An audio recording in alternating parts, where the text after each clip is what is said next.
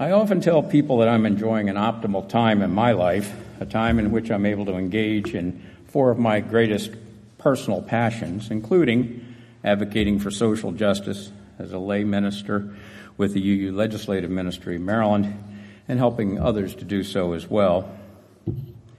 Belonging to a UU community here at UUCF and beyond, where I enjoy discussing, discussing our shared values and ministering to people occasionally, and conducting worship services here and at congregations around the state, and making music as a member of our choir, which will be returning in September, and providing special music for some services, and last but certainly not least, spending time with the love of my life, Cheryl O'Brien, often on road trips, a passion that we share.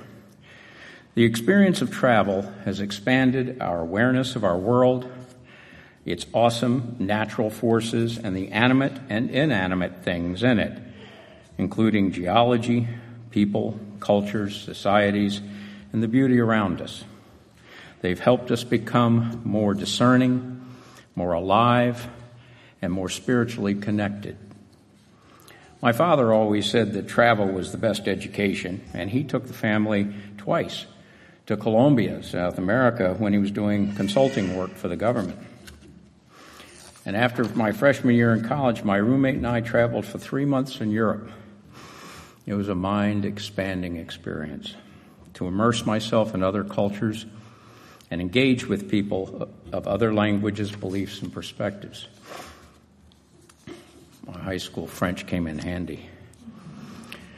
Having read The Ugly American by Eugene Burdick and William Lederer in, in my teens, anybody know that book? Yeah. Having read that book, I strove to avoid the arrogance and cultural incompetence exhibited by American tourists, as well as our foreign policy in the 50s and 60s. When approached by camera toting, Bermuda short wearing American tourists getting off a bus in, in Paris, I was so embarrassed that I pretended to be a German student so I wouldn't have to betray our common heritage. They bought it. Since then, I've taken every chance I can to travel, to open myself to new experiences.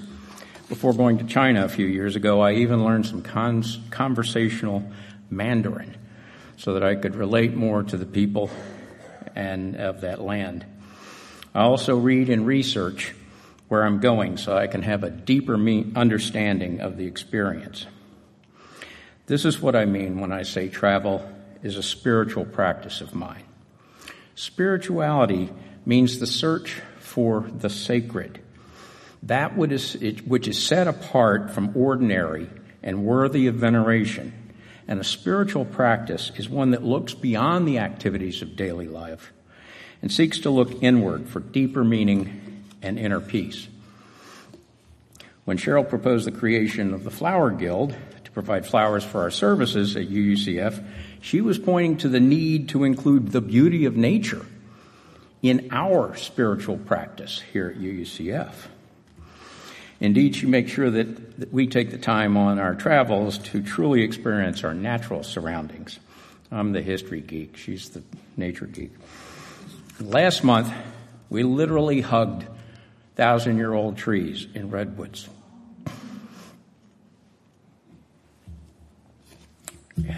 That's quite moving. So, communing with nature is a type of spiritual practice that many UUs can relate to, and there are a lot of national parks that can feed our souls. Yellowstone was the first park that Cheryl and I visited on our honeymoon, and it was truly awe inspiring. Now, let's leave aside for the now the fact that it was the ancestral lands of indigenous people who were driven away and prohibited from living there. There are currently 27 tribes that are formally associated with Yellowstone. And the National Park Service now is exchanging information with them about park projects and ethnographic resources. The tribes have requested to participate in resource management and decision making, to collect plants and minerals for traditional uses. At other parks, the National Park Service has even returned land to its original inhabitants. The National Park Service manages many such eco preserves, from those officially called parks and monuments to wild and scenic rivers, national seashores, lake shores, and even national river and recreation areas. They all teach us of the variety and fragility of the environment. Nowadays, the NPS provides information on how native peoples lived and thrived in these environments, including the desert, helping visitors connect to all those who have gone before us. So I think most people relate to communing with nature as a spiritual practice, but what of other sites managed by the National Park Services? What about the national monuments, battlefields, uh, historic sites, and so forth? Let's go beyond the eco preserves and talk about these other places commemorating our national heritage. The experience of historic sites can inspire strong emotions and provide a much deeper and more complex and complete understanding of our American heritage. In this context, the thoughts and emotions provoked by these sites create a deeper connection with the past and lead us to a greater understanding that everything in the universe is indeed mutually dependent. In 2016, Cheryl and I began a quest to visit every U.S. national park and collect the so called passport stamps for each. This is no mean feat because the Centennial Passport book, it was 100 years since they had started the National Park Service, it had 420 individual parks. And it took until this summer to visit just over half of them, 230. And whenever we decide to go somewhere, we usually go by car, not on the highways all the time, stopping at multiple sites, go along the way coming and going. Not only have we done this when visiting family and friends around the country, we've also done it while attending the UUA's General Assemblies when they're held around the country. When we traveled to the GA in New Orleans a few years ago, we found ourselves taking a civil rights pilgrimage. Since almost every place we visited involved the struggle for human freedom for African Americans. From Civil War battles to the modern places at Selma and the King Center in Atlanta. The National Monument in Birmingham was so new there wasn't even a stamp for it. Our trips to GAs in Spokane, Washington, and Portland, Oregon, on the other hand, were notable for sites related to Native American peoples. We spent some quality time at each. When we started this quest at Antietam Battlefield, I quickly realized the National Park Service represents uh, Civil War site, uh, that, they present Civil War sites. Um, and how they have done so has changed from when I was a child. Growing up in Atlanta, I was surrounded by a culture that glorified the noble lost cause of the Confederacy in what they called the war between the states, or in some cases, the War of Northern Aggression. In those days, the military gallantry and uh, of both sides was highlighted, and slavery as a cause of the conflict minimized or completely absent. In those days, it was considered more important to focus on the bravery of the soldiers, both sides, in order to make white visitors feel good about these important events. Similarly, sites that involved Native Americans focused on the heroic cavalry and the brave white settlers as they made their place in history, building the nation from sea to shining sea. That has all changed. Every Civil War battle we've visited now features information how enslaved people lived before, during, and after the war, as well as the contributions they made in the ultimate Union victory. Antietam features how the battle enabled Lincoln to issue the Emancipation Proclamation. But it also documents the story of extraordinary accomplishments of rural African Americans in Maryland, Virginia, and West Virginia. The one exception we encountered was at Brice's Crossroads battlefield, where the locally run Mississippi Final Stands Interpretive Center was nothing short of a glowing monument to Confederate General Nathan Bedford Forrest. later the founder of the Ku Klux Klan, and his heroic victory over Union troops in what was basically a meaningless battle. The movie shown even included the late Southern historian Shelby Foote calling Forrest a military genius. The literature provided better information. But at the other Civil War sites, the stories changed. We learned that Lincoln had reversed the decision of some Union generals to free enslaved people in southern territories that they captured. However, at Fort Monroe, Virginia, General Benjamin Butler devised a much more politically astute policy.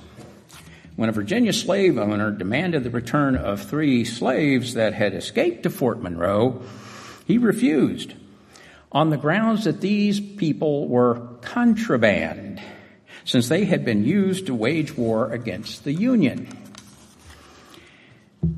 And by confiscating the land, of the uh, slaveholders' property, it allowed the Union Army to shelter and feed hundreds of these people and accept the work they offered in support of the Union armies.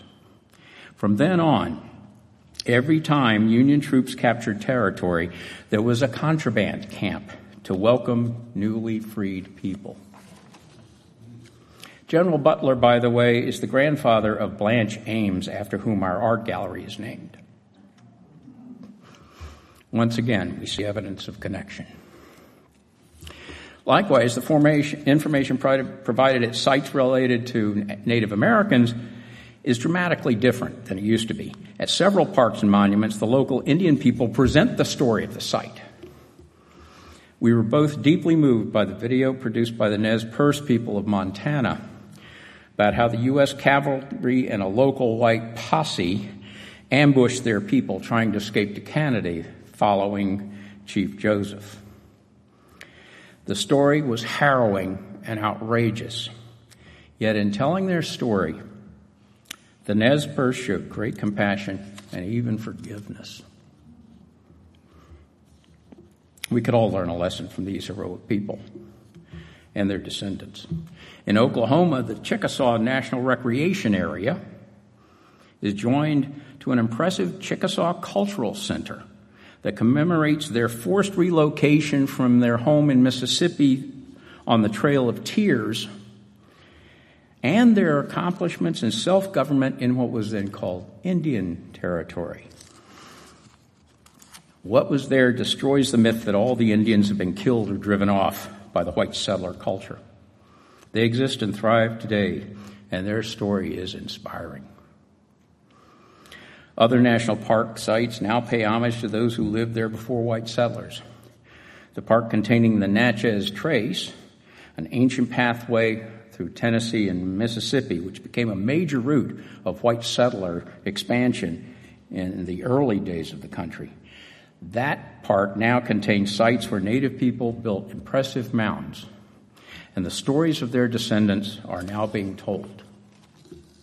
Still, other sites provide accurate, if disturbing, information on the effects of early colonization, including the first French settlers in their Louisiana territory at Cane River Creole, the Spanish at the San Antonio missions, including the Alamo, and even the Dutch and Danes in the U.S. Virgin Islands. There's a slave rebellion there. What we are now seeing at national parks, monuments, battlefields, and other historic sites is acknowledgement of the historic sins, harms, and mistakes of the past and presentations of truthful information regarding America's two original sins colonization and slavery. It's important that the National Park is leading this effort to set the record straight, to make Americans aware that our history is different from what many were taught and what many books, movies, recordings, songs, and other entertainment presented for mass consumption. Visitors are now being shown how America was built on stolen land by stolen people, as you'll hear in the Avett Brothers song later. This is being repeated across the country, including Monticello, which is not a national park. But its tours now confront visitors with the system of slavery that Thomas Jefferson used to exploit and oppress people to support his lifestyle while he wrote in our, de- our, Declaration of Independence that all men are created equal. There's a tour there, a tour guide explained, I've come to realize that there's a difference between history and nostalgia. And somewhere between the two is memory. Thing, I think that history is the story of the past, using all the available pat, facts, and that nostalgia is a fantasy about the past, using no facts. And that, and somewhere in between is memory, which kind of a blend of history and a little bit of emotion. I mean, history is a kind of history is kind of about what you need to know, but nostalgia is what you want to hear. Not only is this refreshing, that that new approach of the Park Service is educational, but we also find these experiences inspiring and spiritually uplifting. The National Park Service is doing its part by confronting visitors with uncomfortable truths. We are required to relate to and empathize with the oppressed. We begin to feel more connected to all of the people of our history, not just the conquerors, but they're victims as well. It makes us more compassionate and more human. We see that everything in the universe is mutually dependent. If we are looking for deeper truths and meaning, national parks are a great place to start. Indeed, travel to these places can and should be a spiritual practice.